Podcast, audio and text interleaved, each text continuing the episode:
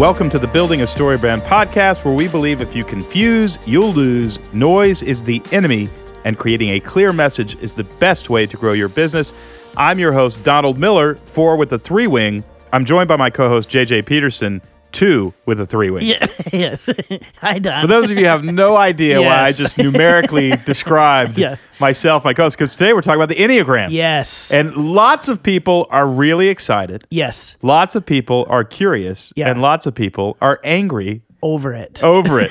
they're over it because their friends keeps talking about the Enneagram and they're tired of it. I got to a point where everybody in my life, this is where it was interesting for me. Everybody who I respected in leadership in my life Right. spoke in Enneagram terms. And you didn't you and hadn't had read no about clue. it. I just You like would know. shake my nod my head. I'd be like, "Oh, totally. I'm yeah, four. Ugh." It would be like, yeah, because people do that with like disc tests and yeah, Myers Briggs. Yeah, sit there. Oh, I'm an INTJ. You know, and Yeah, it's yeah. like if you don't know what that means, then which I'm actually not an INTJ. I'm an INFP. I but- got introduced to the Enneagram years and years ago. It's got to be more than 10 years ago. My friends, Matt and Julie Canlis. So, Julie is, uh, we kind of grew up together. We, I guess we met like right around high school. Yeah. Julie went on to win a Templeton Prize for theology or something Uh-huh. like that, for being smart. Yeah. And she called and said, she said, Matt and I want you to come over to Scotland. They were living in Scotland at the time. And we want you to go on this Greek Orthodox pilgrimage with us. There's this professor from Oxford who's going to lead us to ancient sites in Europe, ancient cathedrals. It, it sounds amazing, right? yeah. Which is typical Julie vacation. it's like this is not Palm. We're going to go to Palm Springs. It's got a great pool. Yeah, no, it's no, like no, no. we're going to learn. You're Yeah. going to you're going to have to read books. Yeah. She goes, listen. In our downtime, while we're there, we would like to informally discuss the Enneagram. So while we're not studying, we want to study. and she made me read this book on the Enneagram before I got there, and that was my uh-huh. introduction. But it was it was fascinating. Yeah. I said in last week, and when we were talking about this week's episode, you read about the Enneagram and you kind of like don't buy it until you get to your number. Yeah. And then when you get to your number, you're humiliated. you're so embarrassed because they're like, this person reads my journal. I would say for me, it wasn't just in the weakest points of your personality that there's like it nails you where you're arrogant, where you're prideful, where you're vain.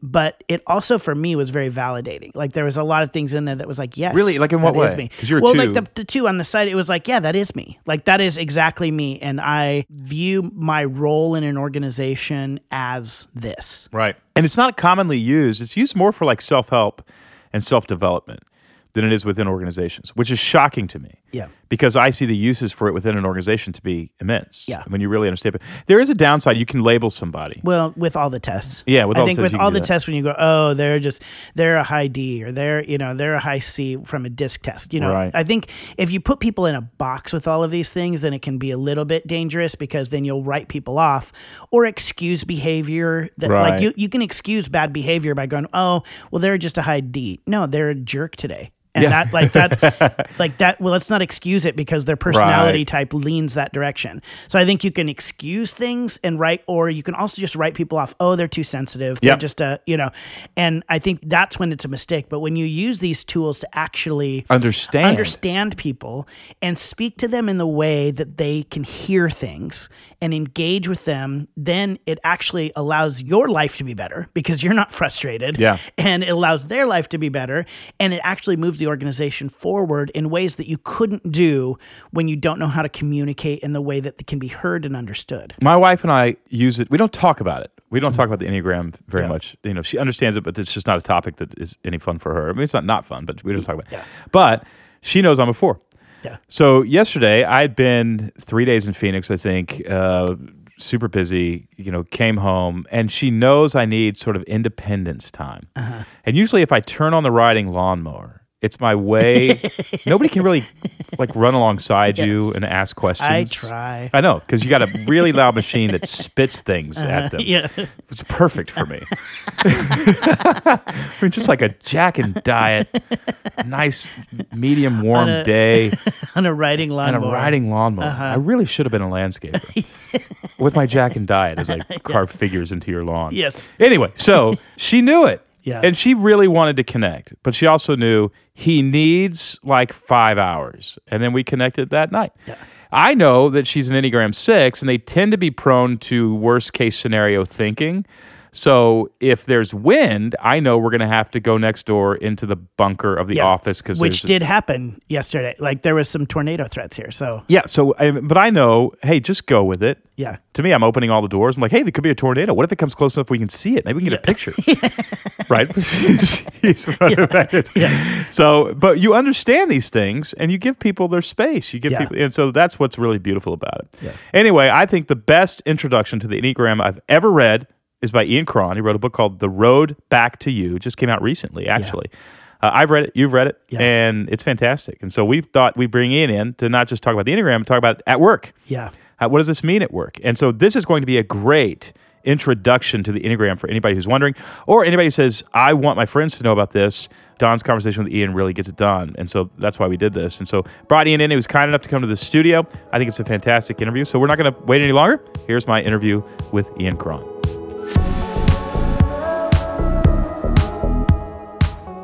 Ian Cron, thanks for coming on. Don, it's my pleasure. I'm glad to be here. Well, this is one of my favorite subjects, but it's, it's going to be a mystery to a lot of listeners. We're going to talk about the Enneagram at work. And I've studied the Enneagram for a long, long time. four with a three wing, maybe three with a four wing, the older I get. But a lot of people don't know about it. But here's the deal on your team, you've got a very driven personality, likes to get things done, black and white thinker, sometimes in stressful moments can come off as really rude and unempathetic in every way. You've also got on your team a perfectionist who will create work where there is no work. You have the carer, the nurturer, who really is about culture in this environment. Uh, we love you. We want you to feel loved. And if you don't need me, I'm going to kill you. And I could go through this. Those people, they're kind of categories of personality. And we all resist that. And you probably resist it too. But there's some truth to it. And the Enneagram, like no other methodology, explains it for me. Now, there's disc tests and there's Myers Briggs and there's all that, but Enneagram is a little bit different. And you've written a book called The Road Back to You about the Enneagram. And you will discover yourself in this book and you'll figure out how to get more healthy. Regardless, though, I read this book. I emailed you right away and said, You have to translate this for the workplace. I mean, the book does a pretty good job already, but specifically, you've got to translate this for business. And so I'm happy to have you here. Man, I'm glad to be here and glad to talk about the Enneagram in business. What in the world is the Enneagram? That's where we're going to have to start, right? What is it? Sure. Well, the Enneagram is an ancient model of personality, or what we might call today a personality typology. And it teaches that there are nine core basic personality types in the world, one of which we all gravitate toward one of them in childhood as a coping strategy, a way of navigating the world. So it starts out as a, ne- a bit of a negative or defense mechanism, you think? Well- to develop this personality trait. you know, we're all born with a temperament, right? Right. We're all born with things like some people are depressives, other people are anxious. Yeah. Over temperament goes this thing called personality, right? Mm. These are traits, right? And ways of being in the world that help us meet cultural expectations, that help us fit in and belong, that help us get our needs met. Right. So we develop personality to make our way around the world. Personality is really good, right? The purpose of the Enneagram is not to delete your personality and start over, Mm-hmm. right? It's meant to help you identify those aspects of your personality that aren't working for you anymore as an adult that helps you get through childhood. The downside of your coping strategy becomes a problem. yeah, like the old expression that we sometimes use is what got you here won't get you there. Yeah, well, what the Enneagram gave you, and I think it, it gives other people, is the really all important quality of self awareness. Right, I, I right. recently read a study from Cornell. They did a study of 72 CEOs of companies that were anywhere from 50 million to $5 billion in yearly revenue. And out of the study came, or from the research, what it, what it delivered was that the key predictor of success was self awareness mm-hmm. for leaders. That without self awareness, you're just banging guardrail to guardrail through people's lives, and you know, and just creating debris fields. What is self-awareness Self awareness, knowing why you do what you do, or the ability to, to evaluate mistakes. What, it, what define self awareness in the context you're using it in? Yeah, self awareness would be uh, the capacity to monitor and self regulate your internal world Hmm, okay. in real time. The ability to be able to look inside and know why it is that you think, feel, and behave the way you do so that in the moment you can make different choices than the ones you make when you're on automatic self. I'm mad right now, but it's probably because I'm insecure about this and not really because this person is a jerk. Sure. That's self awareness, right? Right. I had a guy that I was consulting with at a hedge fund in, in New York. And after working with him for a little bit, he knew he had hit a moment of success when a person on his team, who happened to be, by the way, a one, the perfectionist, Right. and uh, was a fairly extroverted, I guess, perfectionist, came in and, and said, uh, I need to tell you you're wrong about this. Now, as you know, perfectionists. No, you don't do that. Right. You don't scary. do that Yeah. to the manager. And he said, in that moment, I had the capacity to live responsively, not reactively. See, Don, most people live in a state of reactivity all of the time. Hmm. You know, when I say reactivity, it's kind of like being trapped in one of those British phone booths with a hornet. You know what I mean? You're Right, just yeah. swapping all around and Yeah. relationally banging into people and doing, you're just reacting all the time. But he said, I was able in that moment because I knew my type now. I knew what my liabilities, my assets were, you know, what Yeah. my strengths and weaknesses were. He said, when previously I would have probably just fired the guy in the moment. I just would have swatted at the hornet and killed it in the phone booth. I could pause and make a different choice because I knew what was happening between us, and that made all the difference. Man, I remember I had a friend who was a one, who is a one, wonderful gal. Uh, professor gave her, I think, a B on a test, and she thought she deserved an A. And for a year, when we would drive through this certain neighborhood, that professor's house there, and you could feel the tension in the car Yeah. of her anger at that, that Right. professor. And I'm like, I'll take a B any day. That's like a B. B sounds great. Yeah, I hear, the, I hear you But way. they need, they need to be. Okay, so this obviously begs the question: What are the nine types? We we talked about type one is the perfectionist. Can you? And there's different scholars will describe them different ways, but they're all sort of circling around the exact same descriptions. Yeah. What do you call them? The, the nine types. Sure. The first is the perfectionist. Right. And if we were going to put this into business language to make it as simple as possible, the the one perfectionist needs to get things right. They need to be perfect. They need to perfect the environment usually, and they want to perfect other people, which isn't always appreciated, right? if, if it's They're an un- reformers in that. Some people call them reformers. yes, they do. A lot of heads of nonprofits, Yeah. Uh, justice oriented folk. yes, very much so. Ralph Nader would be a good example. Oh yeah, yeah. Trying to reform the world, make it a better place. This isn't right. Good stuff. good when they're healthy, you know, but like every number on the Enneagram, when they're unhealthy and lacking self awareness and they're running on their automatic self, they are, you know, a lot to handle. So ones want to get things right in the workplace, right? yeah, yeah. yeah. Twos want to help other people. They want to feel appreciated, but they really want to uh, come in and create an environment where it's nurturing and Yeah. people feel cared for. And I think of the nurse when I think of it too. Yeah. Threes are called the performers. They want to work and succeed, uh, accomplish tasks, productivity, efficiencies are very important to threes. They uh, want to avoid failure at all costs. They just don't want to look like losers. They absolutely do not want to look like losers. No. What if they are? Uh, I, I mean that seriously. Like, what if they've lost? they'll spin it, spin if, it. if they have a fail, right? If they have a crash, what they'll do is they'll spin it to look like a success. Like, oh gosh, yeah, boy, when that company failed, I learned so much in that moment. That I right now, I've actually said this. this is getting embarrassed. And moving on. Yes.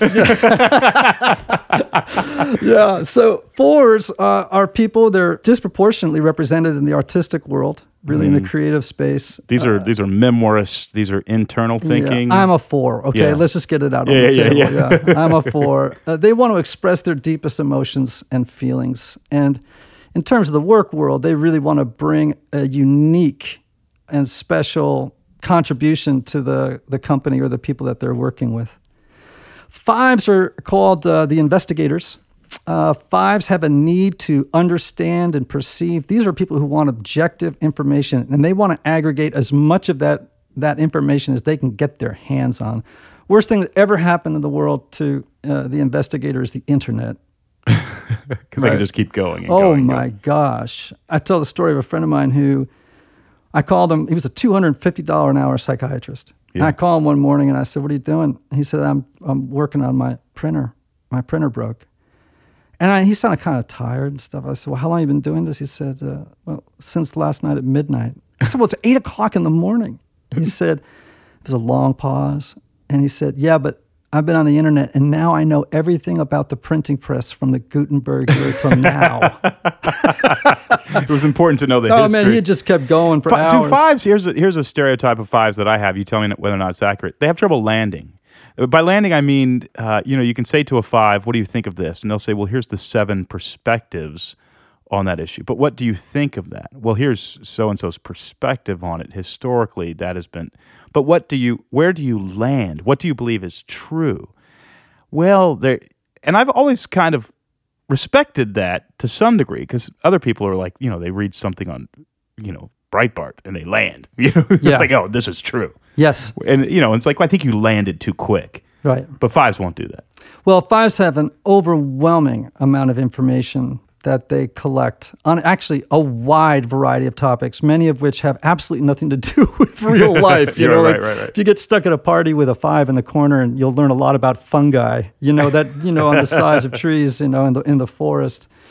But because of that, I guess that they can get lost in an information pool. Great professors, great, Great. researchers, Unbelievable. probably good lawyers in some Uh-huh. ways. But they're also the most emotionally detached and Really, I didn't know that. Yes, they are the most emotionally unavailable and detached number on the Enneagram Okay. Oh, I mean, what's the reason for that? Give me the because they're so far up into their heads. super cerebral. I'll give you an example of a very unhealthy five would be Dr. House. Ah, gotcha. Wreckage everywhere, But but lives in clinical, the facts. clinical, factual Right. information, you know, but not always delivered in the most sensitive manner, right? Huh. Okay. Now that would be a very unhealthy five. Right, right, Uh, right. A healthy five would not be anything like that. All right, six. Sixes are called the loyal skeptics at times, or just the loyalist. Uh, sixes worry about problems. This is my wife. Your wife's a six. Healthy six. Okay, that's took me a while to figure it out. She's a healthy six. Okay, they're worst case scenario thinkers. They, yeah. Oh yeah. Absolutely. You know, they're always scanning the horizon, looking for the next thing that could go wrong, and they're just waiting. know? Mm-hmm. Literally. Scanning the horizon, looking for the tornado. Absolutely, you better believe it. And they want to know what's happening. They they suspect that everybody has a hidden agenda, and they want to know what it is. That's why it took me so long for her to go out with me. Probably. That's What right, you probably. want? Yeah. But on the other hand, think about it in the work world, though, you would want a six to be your risk management person. Yeah. When they're healthy, uh, sixes are great, for example, in a corporate setting, being able to spot. Let's say you're in a room full of threes or eights, right? Threes, bunch of achievers, entrepreneurial types. salesmen. Right. And they're all like, we can do this. We can take these huge risks. We can do this. We can do that. And they're whiteboarding like crazy. And let's go do it.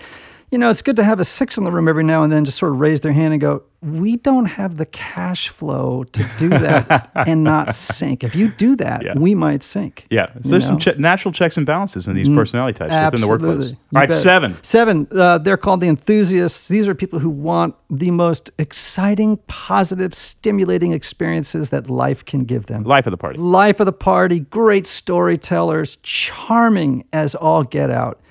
And they are fantastic people uh, in the workplace because they have this unique ability to see overlapping patterns. Really? Now, this is something I didn't know about the enthusiasts. Oh, they're fantastic. Yeah, they can see patterns or fact patterns and overlaying patterns, and they can come up with new hybrid ideas of how they might come together and create something new. Yeah. You do not want these people to be managers, though. You- Okay. no, no, you want these people to be the rocket booster front end people because they're great startup energy. They just are so optimistic. When you say rocket booster front end, what position is that? Let's say in a small company, what? you know, the sa- really- sales or product development or they could be spokesperson-y? yeah, that would be great in terms of public relations if you need an upfront Right. optimist, you know, who can really just paint the sunniest picture possible of what's going to happen. Yeah. Right. I mean, think of it this way: if if a six manages fear with pessimism, Right. sevens manage fear with optimism. Which can be really dangerous. Generally speaking, they don't have long attention spans, so they'll kill a job, they'll nail it, and but if you ask them to manage what they just started, they'll kill it. You need to move them on to something brand new. I've noticed with sevens that I know that, and some of them are very healthy and self aware, so they navigate this territory, but they're not naturally able to go to any sort of even moderately dark part of reality. That's true. I mean, they're not the person that you go to and say, I've lost everything. I've really screwed up. Can I come and process it with you? Because they are, you are awesome. Your mistakes hardly matter. Let's literally bury them in the backyard and never think of them again. And so you don't have this ability to sort of process and metabolize. Are they unable to do that sometimes themselves if they're not, they, they can't learn from their mistakes? Yeah. One of the things that makes the Enneagram so powerful is, is it doesn't just describe traits, it, mm-hmm. it also identifies the underlying motivations that drive the way that people think, feel, and behave. So in the case of a seven, Right. What is it that's driving all this optimism? You know, what is it that's driving all this future thinking? I can't wait to learn or do the, you know, go naked skydiving. I just can't wait, right? It's the need to avoid psychological and emotional pain. So if you want to go to somebody and uh, look for a good ear while you pour out your fourness, right? You know, all the angst, you know, that you have about something. Right. The seven is eventually going to say, "Can we go get ice cream?" Or, Right. like, let's go buy some balloons. You know, But, but literally, yeah, literally, like they're- literally going to need to go get ice cream. Yes. And not, not talk about it. Yeah. Which in some ways is, it's kind of wonderful because that yin and yang is necessary when somebody wants to go too dark. But eh, at the same time, even like the seven and the four can exhaust each other, I'm sure. Well, it's interesting. My son's a seven, hmm. and, And you're a four. and I'm a four. But you don't seem like a, a macabre four. You- You're like well. around. You know, I've had a lot of therapy and 30, and 30 years of sobriety. I would mean, never you know, know. Yeah, yeah. I was going to say I've never known you were a four. Okay. Well, Not a four is negative. I'm a four with a three. You know, the thing about I tell people when you want to know what your Enneagram type is, think back to when you were 20, when you had no self awareness and you were really florid in your personality, Mm-hmm. in your automatic self. Over time, you know, we get enough wreckage in our rearview mirror that some of this stuff softens. You know, we go to counseling, we've had Yeah. enough go on that it becomes a little bit more difficult to identify type at that point because not impossible, clearly, but but more difficult because some of this stuff has gotten smoother around the edges. Yeah. You know, doesn't mean the motivation's gone anywhere. It's still there. It's still operative, but it's not as clear as when you were 20. So I tell people, go back to when you were 20 in your mind, and that's how we'll know for sure what your number is. I'll be back to my interview with Ian Cron in just a moment. All right, it's one of our favorite segments of the Story Brand podcast. Koula Callahan is back with Marketing Mythbusters. Your people are loving this section. I'm so glad. I love it too because it gives practical tips on how you can adjust your marketing a little bit and make more money, Exactly. which is what we do. All right, what is this week's marketing myth? Your About Us section should be about you. Of course, it should be about. Wrong. Why wouldn't it? You're wrong, Don. Well, if people click about us, shouldn't they read about us? no. You want to think that they should read about you, but actually, all they're concerned with is themselves. They kind of are. It's only their story that matters. So, how do you make an about us section look like it? because a lot of people do click about us. That's true. I've discovered that. Mm-hmm. That you know, when I ask people, people will click read about it, but then you can change that copy so it actually advances your brand and sells more product. Right. And you do that by making the copy more customer centric. So rather than talking about when your company was created or that your grandfather started the company, Or you won these awards. or you won those awards. yeah. You want to speak to your elements of authority as they relate to how you help benefit your customers. Yeah. So about us would be we're proud to have one of the best selling toothpastes in the world because it helps our customers get whiter teeth and they can be more proud of their smiles and they love that. We just pivot right into Exactly. Here's what's in it for you. Yes. Yep. Mm-hmm. And it's just a slight shift, but by making that slight tweak, you make it more focused on how you help your customers solve their problems and Yeah. get to success. I don't think you're ever not rewarded for pivoting to your customer story. Correct. And you know what we've seen with a lot of our coaching clients is when we teach this paradigm shift of your customer is actually the hero of your brand story, it becomes easier for them to sell. Right. It's just a more natural position to assume. Yeah. So when you filter your the copy in your website through that lens, it just feels more authentic. Yeah. And most of our clients don't even like talking about themselves. That's right. They're very uncomfortable. They don't want to brag, but they feel like they have to. And I'm here to tell you, you don't. Just talk about your customers. Well, thank you so much, Koula. Thank you. And if you want more great marketing advice, we got a great resource for you. Go to 5minutemarketingmakeover.com. It's completely free. Three five minute videos full of tips and strategies for clarifying your message and growing your business. Just go to 5minutemarketingmakeover.com.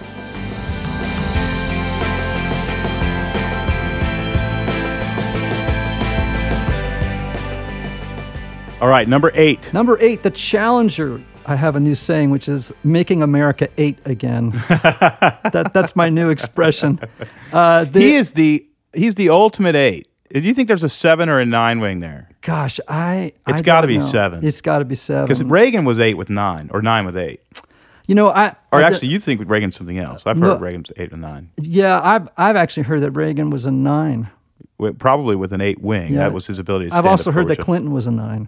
That's hard to believe. I know, but think about so three-ish. well, okay, so th- that's typically what people think. But here's why I think people think that Clinton was a nine, which is called the peacemaker. For those of you who don't know, it was because the charisma underneath his charisma, Mm-hmm. according to the people that worked with him, was a tremendous capacity for empathy. He could see everybody's point of view. This is very peacemaker stuff, nine on the Hmm. Enneagram, which made it possible for him to, uh, for example, forge a peace deal in Bosnia that enabled him to do the same thing in Northern Ireland. it enabled him to get elected. Do you remember the moment where H.W. Bush was asked about the national debt in a town forum and he answered with a linear, frustrated answer? Mm-hmm. Yes. And Clinton interrupted him and said, Can I just s- synthesize this?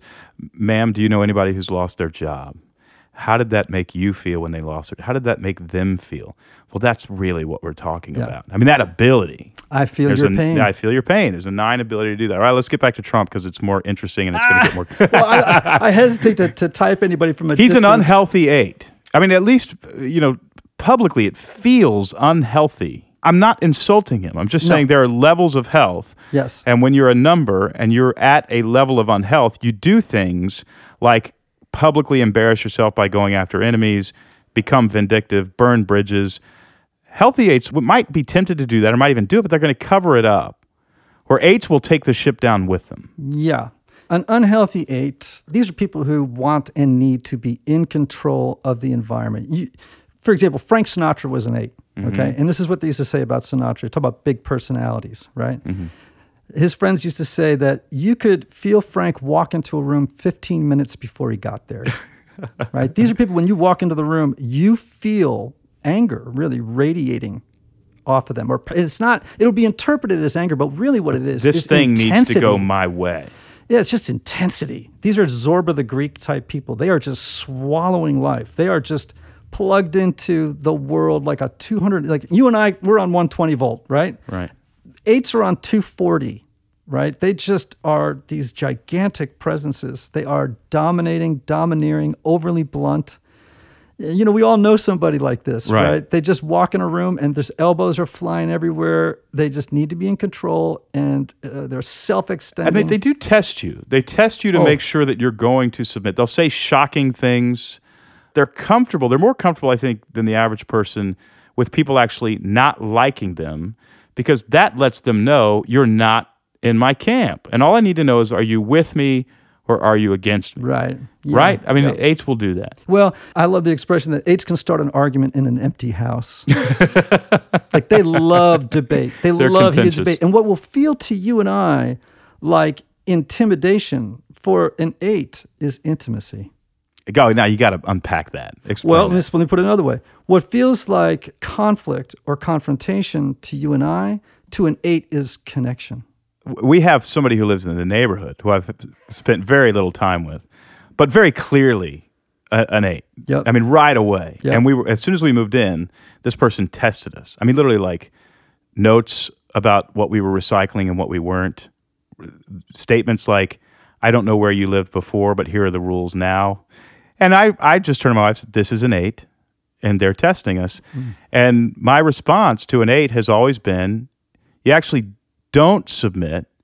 You actually say, no, here are the rules. Here are the rules in terms of you dealing with me. Here are the rules. Now, you can go away if you need to, but here are the rules. A lot of eights actually respect that. I mean, as long as you're not actually being contentious or disrespecting them, because they don't like that. It's like, here's who I am, because they're feeling you out to figure out how far they can go.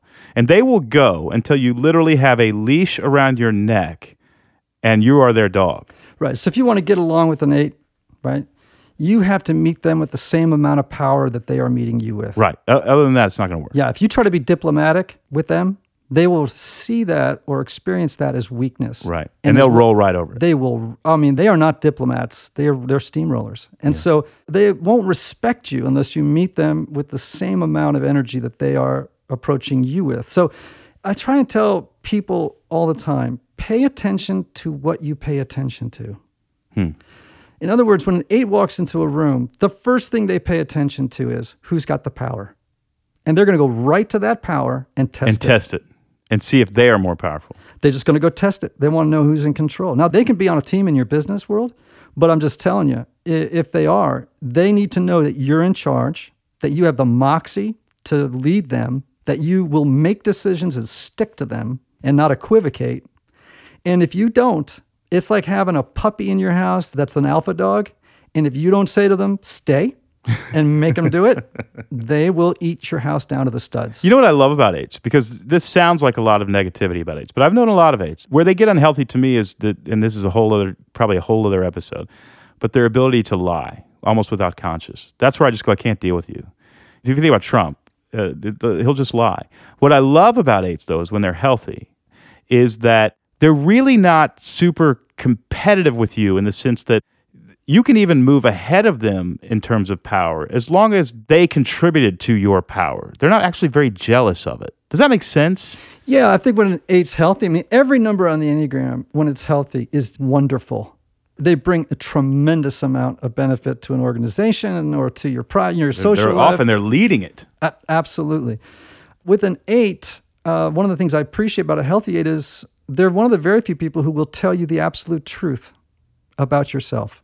You and I actually share a mutual friend that is an eight. He's the only guy in my life who will say to me, You were a jerk last night. and I'll go, What? And you know, as a four, you know, that's like, you know, I always tell people that when somebody criticizes me like that, I feel like that picture where Lee Harvey Oswald's getting shot, you know, and he's like Right. bent over and crunched, you know. And he'll just he just comes at me straight up and says, "You were a jerk," and I go, "Yep, I think you're right." Yeah. And then we move on. That's really nice to deal with with an eight. You can actually Yep. shoot really straight. They, oh my gosh, yeah. But if you if you know somebody and you always have this feeling of are things okay with that person in this group, from a power perspective, they're probably an eight. Hey, You know, like if you're having to check in and make sure because because there's lightning in a bottle over there, there's thunder over there, and we got to deal with thunder sometimes. They're Yeah. probably an eight. you will feel them. Yeah. Their presence is very, very big. All right, we camped on eight a while. All right, and they're they're a power. They're a fascinating personality. They deal They with are. more bandwidth in a group. Yep, most of the bandwidth probably goes to the eight. Yeah, I would also say that the two most misunderstood numbers on the Enneagram, and interestingly, why eights and fours get along so well is because they are the two most misunderstood numbers on the Enneagram. Huh. Eights are misunderstood because people think that they have no soft center. But really, eights are very squishy in the middle emotionally. Really? Are they in touch with that, or are they not in touch with that? Um, it just depends on how healthy they are. Okay. You know? But really, that whole rough exterior really is a defense system against allowing people to see the softer, more tender qualities of their inner world because they believe their perspective is is that the world is a place in which the strong survive and the weak get taken advantage of and they're determined not that? Yeah, they're very Darwinian in their thinking. very And I've even, and this is going to get dark, but I remember reading, I think it was Riso Hudson's book, Riso and Hudson's book, that many eights, whether they experienced it or not in childhood, had some sort of molestation kind of thing. And them submitting to you would be them risking being molested again. That the passion and energy about being in control is that primitive. When you start to see people's inability to not be in control, you go, oh, this is coming from somewhere really deep Right. and maybe wounded. well every single number you know we, we, Has that. yes has some experience of you know wounding of some kind right that contributes it's not the all contributing factor but contributes to the way that the personality forms right Right. it organizes itself around you know wounds and the inevitable losses of childhood right Right, right. You know, the- our personalities form in part around those things i've never heard the piece about molestation i think that's very very specific Uh, and I hope, I, I believe it was a Riso and Hudson Yeah. book, but I should be careful. I Yeah. don't, I'm not, I don't know. I would say that many eights I know would say that they grew up in situations where they had to grow up too early. So an Hmm. just had alcoholic tough. parent, they just had to be tough. Also remember, The Enneagram is like any other model. I love what George Box, the statistician, said. He said, All models are wrong, but some are useful. I love that. That's a good You know, it's like college economics. You know this is wrong, Right. This economic model, but it's a good place to start, right? Right. So the Enneagram can't account for all of the factors that go into the mystery of the human personality, but it is useful, right? All right, As finally. a starting place. Yeah, finally, nine. Yep. Oh, the peacemakers. We cannot forget the nine. Oh, God bless the nines. Uh, but can I say one last thing about eights? Oh, please. Just on their behalf. Yeah, yeah. Martin Luther King, Martin Luther King, healthy eight. Mother Teresa. Yeah, I mean these were these were people that learned that power in the hands of love can change the world. And eights, when they're healthy, they go to two. Yes. They become nurturers. They become- They take yes. people under their wing. yes. But think about Mother Teresa, because that made no sense to me when I read that. Well, did you ever see the documentary on her life? I don't believe so. Oh my gosh. I read Come Be My Light. Oh no, she there's a documentary, a black and white film uh, that was done in the 1970s. Did Malcolm her- Muggeridge do it? Malcolm Muggeridge was involved in the process, but it was um, I can't remember his name now. He was a, a knight, a British knight. Anyway, the clip from that film I remember more than that. She's in the middle of Lebanon while it's being bombed. She's I think already won the Nobel Prize, so she's a celebrity. And she's surrounded by these government officials, and they're telling her she can't take a bus into this middle of the city to rescue a group of children at a hospital. And she's looking at them going, You don't understand. I am going on that bus, but you'll get killed in the middle of our country. And you're Mother Right. Teresa. We can't. I am getting on the bus. And she did. She got on the bus. She probably drove it. She drove yeah, literally into the middle of the city, got the kids, pulled them out Yeah. and to safety. Yeah. That's That's an eight. That's a healthy, loving eight. They're fantastic. Nines, the peacemakers, they have a real need to avoid conflict, but they bring so much harmony and goodness to the world. Mm. They have a capacity more than any other number on the Enneagram to see the world through everybody else's eyes. Unfortunately, everybody else's eyes except their own. They don't think of themselves. They put themselves last. They, well, uh, what I would say is that nines self forget. They will merge with larger personalities in the interest of not asserting their own preferences and opinions and desires for fear that it might cause conflict and a mm-hmm. rupture in relationship. Hmm. They'll just kind of become one with another person. So if you, here's a classic conversation with a nine Where do you want to go for dinner tonight? And they'll say, I, I don't care. Where do you want to go? And literally in that moment, what the nine is doing is saying, I'm looking for something to want. Can I merge with your desire? Yes. Actually, though, there's a little bit more to it than that. What they're really doing is saying, I don't want to assert my own opinions, preferences, and desires for fear that it will cause any kind of disconnection between us because yours might be different than mine. Do they have a desire? Is there somewhere they wanted to go for dinner or they can't even think of that? Well, you have to limit the options for nines. You know, you need to say, do you want to go to Chinese, Thai, or Japanese tonight for dinner? And then you'll get an answer. If you leave it wide open to them, unlimited choice, it's very difficult for a nine to know where to land. Yeah. Because they've spent most of their lives deferring or sublimating their own desires and preferences and opinions to get along to get along. What is that? The- Was that is the old expression? Go along to get along. Yeah. Right? That's kind of the mantra of the nine peacemaker. I'll tell you what, I've got a nine on staff. I think I have an eight or somebody with an eight wing. I've got a six. I am a four with a three wing. I've got a two probably with a one wing. And I'm telling you, it's a symphony. It is. It's really beautiful. Yeah. I mean, as you as we talk about these personality types, I'm going, oh, I'm so grateful for them. Yes. Oh, I'm so grateful for them. Yes.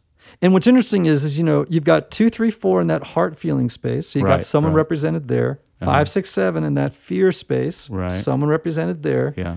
And someone in the anger triad, right? Yeah. Uh, Who literally pulls me aside and says you were a jerk last night. I've got that on staff. So So- it's not the person that we know, but I've got Right. that person on So staff. this diversity creates an ecosystem or the natural climate in which you have good checks and balances where people's excesses are being, you know, reined in by someone else into the tent. So you're all under the same tent. The problem often in organizations is people tend to hire people who are of their own type. Hmm. You know what I mean? It's like, oh, you're the perfect guy because they don't have enough self awareness during the interview process to, to know we need these checks and balances. there's that and they may not be aware that oh i like you because you're like me so i'm going to hire you Yeah. that could be a problem on a company Well, a couple things. I'm going to ask you one final question, but we've said a lot. And for anybody who doesn't know the Enneagram, they're probably going to go on Amazon tonight and spend about two hundred dollars. That would be good. that would be very, very good. because and it's and I'll tell you, it's worth it. I think the best introduction to the Enneagram is your book, and I've read a lot of them. So congratulations on this. The book is called The Road Back to You. But here's the the idea for leaders: the more you understand the variety of personalities within your workplace, the more you can contribute to their getting healthy. Yes. because we can understand oh the reason this person always defers where i want to go and you'll even notice they're deferring to where i want to go to lunch and i need to pull their desires out of them. Or this person is dotting every i and crossing every t which is costing us a lot of money but they're also going to save us a lot of money here so i'm going to be a little more patient with that. This person is challenging yes but when we need to move into this territory and take down this competitor they're going to be an asset. Mm-hmm. And you begin to see the beautiful thing about the Enneagram is there's unhealthy and there's healthy. And the more healthy each member of your staff is, the more you're going to enjoy going to work in the morning, the more they're going to enjoy going to work in the morning, the more work you're going to get done, the more productive you're going to be, and the better you're going to do in business. We forget this is about relationships, and people are not rational creatures. They're not cogs and wheels, they're not power screwdrivers that we can just use like tools. They're human beings. And I think the managers who understand that best get the most out of their people and are beloved by their people the most. And the Enneagram is an underused, not for long, because people are beginning to discover it. I think it's going to take over everything.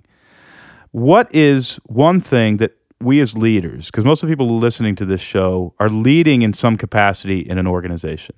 I wish we could go into here's how you help heal a nine, here's Right. how you help heal a one. Right. But in general, Ian, and you get into some of that in the book. I mean, you pick that out as you read the book. In general, though, what can we do to help our people become more healthy? Yeah.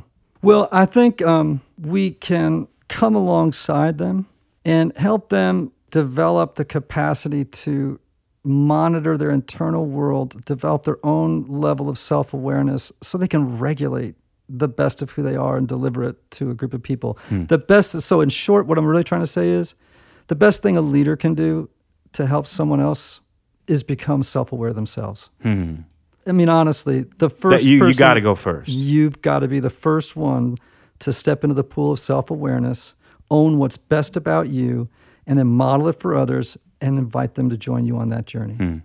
I love it. Well, here's something you can do. You can order the book, uh, and again, we don't get a kickback on any of this. This is just, I'm literally this is just a great resource. The road back to you. Read it yourself. Order a case of them. If you have a small company on your next retreat, have everybody else read it, and just do a session where everybody walks around going, "I think I identify as a three. I think," because if anything, it just starts the conversation where everybody begins to talk about how they're wired and what they're afraid of and what drives them. And that kind of self knowing, knowing ourselves, but also knowing everybody else in the room, just creates a bond and increases productivity, hopefully. Ian, what a blessing you are. Man, thank you. This was a great time. Yeah, thanks for coming by the studio. I hope you develop this into an actual core curriculum for workplaces. I think the book lends itself to that very easily. Uh, but until then, we've got the book. We can also find out more about you at iancron.com. That's I A N C R O N.com. You've written a lot of other great books uh, that I didn't get a chance to talk about. Maybe we'll have you back. Ian, thanks so much. Thanks, Tom. Good to be here.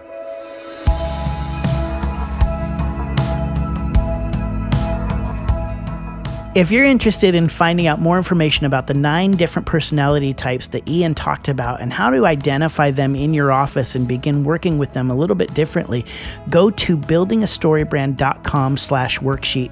Again, for a synopsis of the personality types that's easy to read and understand, go to buildingastorybrand.com slash worksheet.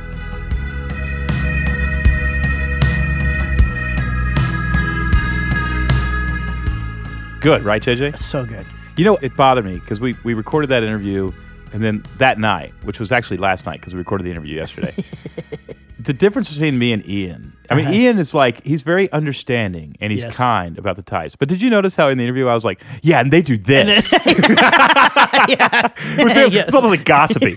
oh yeah, yeah. I dated a girl like that. They do this. You're always looking for that that edge of like the negative side of I wow, did. I know. I feel bad. Am I Well, that guy? Am I like No, a guy that's like think- trying to look for your and here's this your is- flaw? Okay, you ready to get real? I I'm think ready it's to get because real. you look for that in yourself on this. Like you're Oh, that's like kind you're of you. very You're being kind. Well, that's I think you're genuinely looking for where are the areas that I go negative in this and how do I work against that? I think you do that. And so I think when you Hopefully you to get at- better. Exactly. You but do. it, I don't think. Yeah, maybe it doesn't You work. do. I don't know. You do. I have a question Let me for tell a you, you do. And so you, I think you look for that in yourself, so you also see it in others. All right, I have a question for a two. Okay. Since we're talking about this, Okay. I know the podcast is going a little bit long, but stay with us. Okay. Park in the driveway. Go.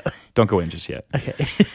Twos. Uh-huh. Because you're a very healthy two. I wouldn't have known that you were a two. You can tell a two really easily when they're unhealthy. Well, pretty uh, probably all the types. You can tell. You're like, oh, that person is Yeah, when they're actually- yeah. unhealthy. Yeah. So you're pretty healthy. But if you make a two mad, they go to eight. Yeah. They no. can get vindictive. I actually use the word. I say this a lot. I need to have a nemesis. I will destroy a nemesis, and I'm not kidding. so even though There's, you're loving and nurturing and caring, And I've even said that, like I've said that to people in my life. I'm like, I love you, but you cross me or hurt somebody, I will destroy you.